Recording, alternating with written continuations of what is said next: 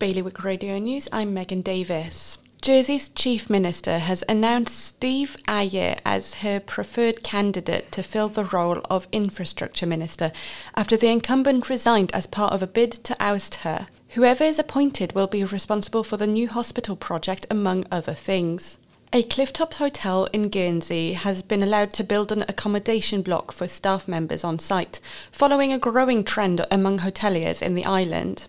At a Jersey trust company that was found to have inadequate procedures for detecting corruption, two senior employees have been barred from working in finance. And finally, Kirsten Morel, Jersey's Economic Development Minister, has been found to have breached the state's code of conduct. Deputy Barbara Ward said that he was intimidating and verbally aggressive and that he had invaded her personal space.